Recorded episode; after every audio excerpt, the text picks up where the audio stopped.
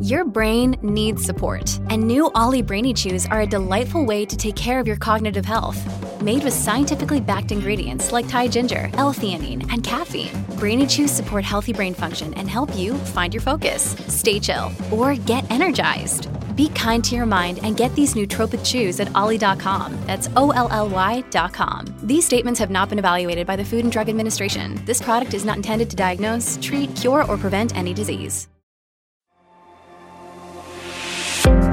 Io sono Marino Longoni e questo è l'Italia Oggi, il podcast che riprende le migliori notizie del quotidiano Italia Oggi.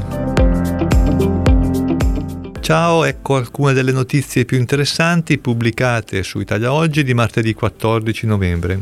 L'apertura del giornale è dedicata agli aiuti che i comuni potranno concedere per mantenere le botteghe storiche, soprattutto ovviamente nei centri cittadini. Lo prevede il DDL concorrenza che approda oggi in aula al Senato per avere il via libera definitivo dopo una lunga gestazione parlamentare. Si prevedono numerose eh, disposizioni interessanti per i commercianti e i piccoli commercianti, a partire dalla possibilità di semplificare eh, la svendita di merci in occasione di eventi calamitosi, oppure norme favorevoli per gli ambulanti, che eh, dall'entrata in vigore della legge potranno finalmente vedersi assegnati entro sei mesi le nuove concessioni di durata decennale che sono in attesa da almeno tre anni. Per i Deors la possibilità di prorogare il termine di apertura che scadrebbe il 31 dicembre 2023 per tutto il 2024, quindi ovviamente sempre a discrezione dei comuni, sarà possibile per i titolari dei pubblici esercizi mantenere su piazze, strade, spazi aperti di interesse culturale o paesaggistico strutture amovibili quali deos, tavolini, sedute, ombrelloni, senza avere ovviamente autorizzazioni, permessi, eccetera, da sovrintendenze o vari enti culturali.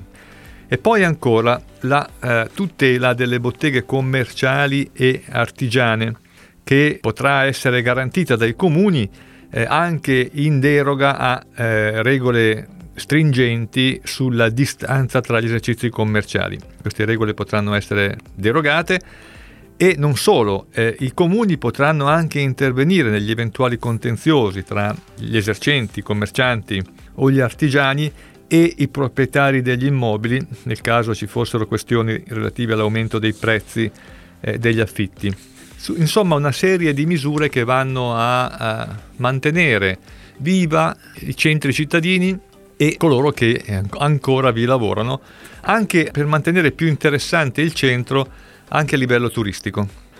Una notizia invece un po' più di tipo societario, le regole sul titolare effettivo, o meglio sulla comunicazione del titolare effettivo della società, pare che non le stia applicando praticamente nessuno. Molto meno del 10% delle società che finora erano tenute a comunicare in Camera di Commercio qual è il proprio titolare effettivo hanno fatto questa comunicazione e ricordiamo che la scadenza, il termine ultimo eh, per inviare questi dati è l'11 dicembre, quindi non manca moltissimo, eppure ad oggi si contano solo 122.000 pratiche a fronte di eh, circa 2 milioni di società che sarebbero tenute a questo adempimento. Tra queste 122.000 pratiche il 98% è riferibile a società, mentre il 2% è riferito a persone giuridiche private come le fondazioni, le associazioni riconosciute, il trust e istituti giuridici affini. Bisogna avere i conti a posto per poter avere i contributi ISMEA, contributi che interessano soprattutto gli agricoltori. In pratica ci sono nuovi adempimenti per poter accedere a queste agevolazioni, bisognerà eh, consegnare all'atto della richiesta la documentazione che attesta di, essere, di non avere pendenze presso la centrale rischi. La clausola stativa è stata eh, specificata in una FAC pubblicata dal sito dell'ISMEA.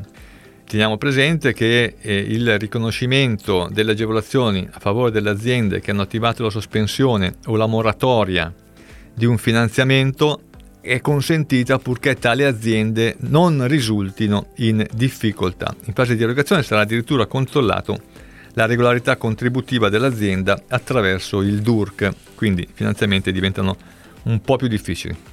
Tregua fiscale invece finita per gli alluvionati del centro Italia.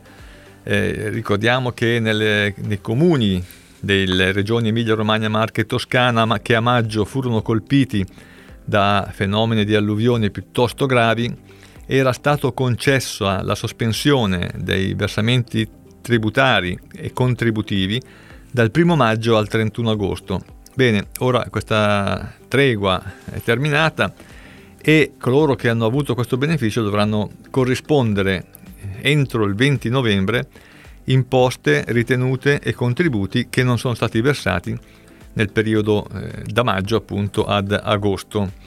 Insieme a imposte e contributi era stato sospeso anche i termini per gli adempimenti relativi ai rapporti di lavoro verso le amministrazioni pubbliche e eh, tutti gli adempimenti previsti a carico dei datori di lavoro, professionisti, consulenti e centri di assistenza. Bene, anche questi dovranno essere ripresi e tutto dovrà essere saldato entro il 20 novembre.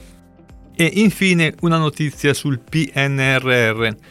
I ritardi nell'attuazione dei, decreti attuativi bloccano la quarta rata. In pratica mancano 54 decreti attuativi su 221 quello più importante che sta bloccando l'erogazione quasi la metà del miliardo erotti di risorse che eh, non sono stati erogati all'Italia, quello più importante è legato ai posti letto presso le eh, strutture universitarie. L'Italia si era impegnata entro la fine dello scorso anno a realizzare 7.500 nuovi posti letto, poi aveva ottenuto una proroga e, e queste strutture avrebbero dovuto essere pronte eh, entro giugno di quest'anno, ma in realtà eh, non ci sono ancora.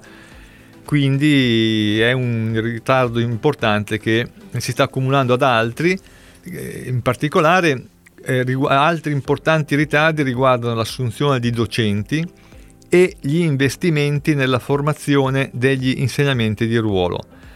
Eh, nel complesso anche qui si tratta di investimenti per oltre 321 milioni di euro che però non saranno erogati perché eh, le eh, norme non sono ancora arrivate al punto conclusivo. Tutti questi dati emergono da un'indagine Open Police, secondo cui alla data dell'8 novembre gli atti di secondo livello richiesto erano 221, di cui il 54, cioè il 25% circa, dovevano ancora essere pubblicati. Da qui il ritardo e il conseguente ritardo nell'erogazione dei finanziamenti.